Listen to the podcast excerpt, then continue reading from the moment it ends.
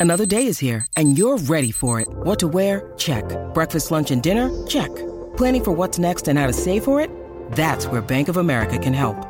For your financial to-dos, Bank of America has experts ready to help get you closer to your goals.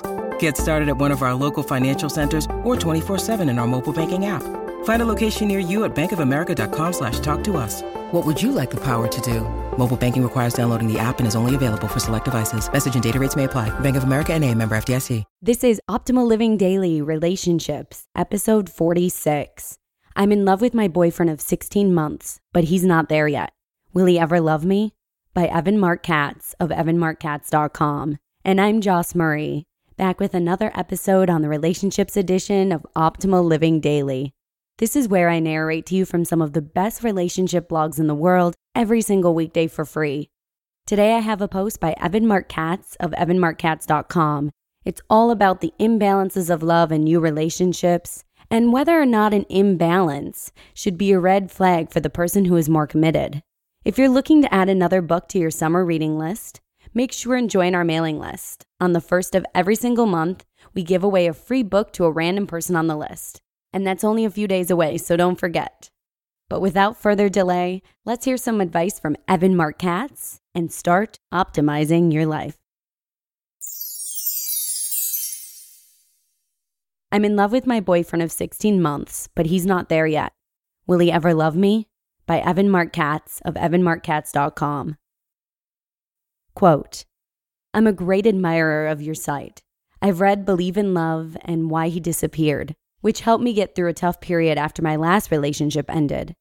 We rushed because of passion and got engaged too soon. One of the red flags I ignored because I was so happy to meet a guy who was madly in love with me. I've tried to move more cautiously since then. I just turned 30 and I'm very confident early in a relationship. But I have a borderline anxious attachment style and tend to fall into the last man on earth trap once I'm in love. Which brings me to my current dilemma. I'm in love with my boyfriend of a year and four months, and he's not in love with me. He says he cares for me deeply. He says I'm extremely important to him, and his feelings are growing over time, but he doesn't know if they'll turn into love or not. If he weren't such a great partner in other ways, I would walk away. He calls every day, makes time to see me three or four times a week, and we spend every weekend together. This is amazing. We've talked about marriage and kids, and we want the same things out of life. We have a strong foundation of trust, respect, and communication, and he's integrated me into his tight knit group of friends and their wives. But he doesn't love me yet, a fact he openly tells me when pressed. His stance people say they're in love too early, and the word gets thrown around. His definition of love seems to be closer to wanting to spend your life with someone than mine is, and he isn't there with me. He's only been in love once, and it took him well over a year to realize it. He moves slowly and deliberately in general. He admits there's a gap in our level of feelings for each other, but doesn't think that's a reason to end the relationship yet, and says he wants to see where it goes. But he's also torn that this is hurting me. Because I have some time before fertility becomes a more imminent issue, I'd like to relax and wait to see if he does fall in love. But I'm finding it tough to keep my cool, and my anxious tendencies are coming out. Recently, I keep wondering what if he never falls in love? When do I cut my losses? And if I do stay, how do I keep my insecurities from eating the relationship alive? Can people catch up to each other like this when there's a gap in feelings? Or does the situation inevitably spell doom and pain? Sincerely, VM, a longtime reader.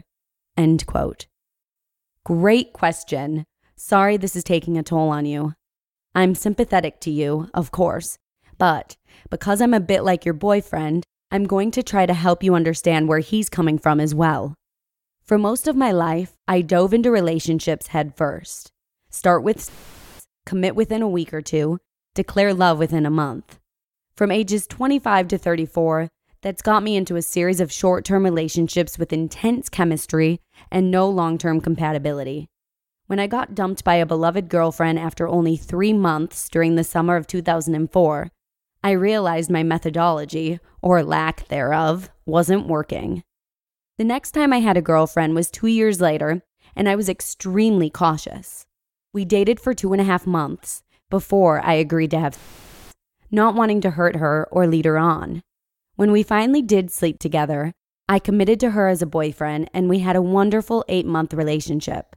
Yet, I never told her I loved her because it seemed like a promise, an unspoken prelude to engagement, and I wasn't willing to go on record with such a verbal commitment.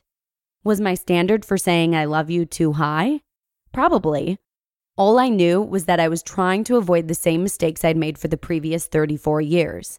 Before I ended the relationship, I realized she was almost exactly what I was looking for in a partner warm, kind, silly, curious, family oriented. What she wasn't? Older and sexier. She was 25. I was 35. I needed a woman, not someone in her first job and her first relationship.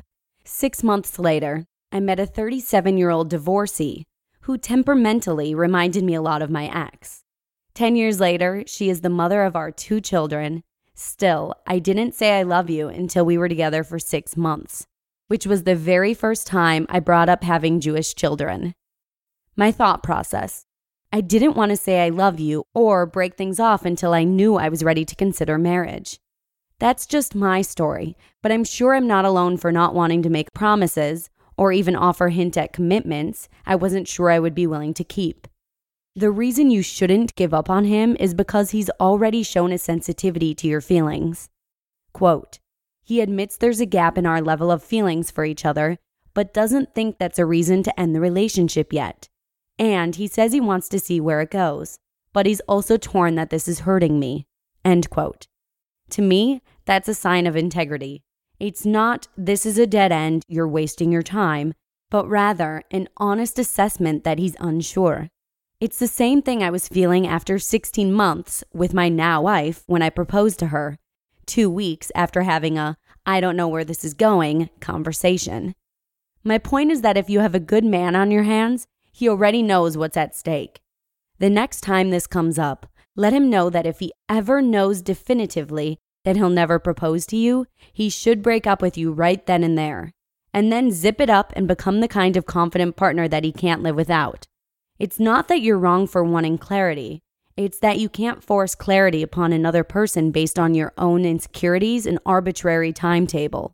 Give him the space to choose you and trust that he will and you're far more likely to get what you want. Good luck. You just listened to the post titled, I'm in love with my boyfriend of 16 months, but he's not there yet. Will he ever love me? By Evan Marc Katz of evanmarckatz.com. Hey, it's Kaley Cuoco for Priceline. Ready to go to your happy place for a happy price? Well, why didn't you say so? Just download the Priceline app right now and save up to 60% on hotels. So, whether it's Cousin Kevin's Kazoo concert in Kansas City, go Kevin, or Becky's Bachelorette Bash in Bermuda, you never have to miss a trip ever again. So, download the Priceline app today. Your savings are waiting. Go to your happy place for a happy price. Go to your happy price, Priceline. We actually feature Evan Marc Katz quite a bit here on Optimal Living Daily Relationships, so make sure and subscribe if you'd like to listen to all of his previous episodes too. Hard to believe it's the end of June already. Speaking of, we give away a free book to a random person on our mailing list on the first of every month, so make sure and join right at oldpodcast.com. And just like that, it's time to say farewell. Thank you so much for listening, and as always, I hope to see you again tomorrow for episode 47, where your optimal life awaits.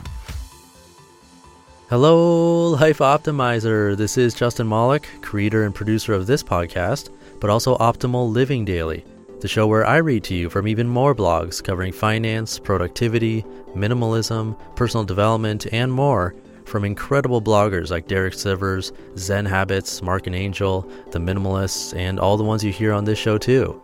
So if you enjoyed today's episode and like taking amazing blogs on the go, come on over to Optimal Living Daily and subscribe to that one too. And together, we'll start optimizing your life. You've been listening to Optimal Living Daily. Be sure to hit the subscribe button to stay up to date on each new episode and head to oldpodcast.com. That's O L D podcast.com for a free gift as well as more actionable tips and resources to help you maximize your potential. Thanks for joining us, and remember, your optimal life awaits.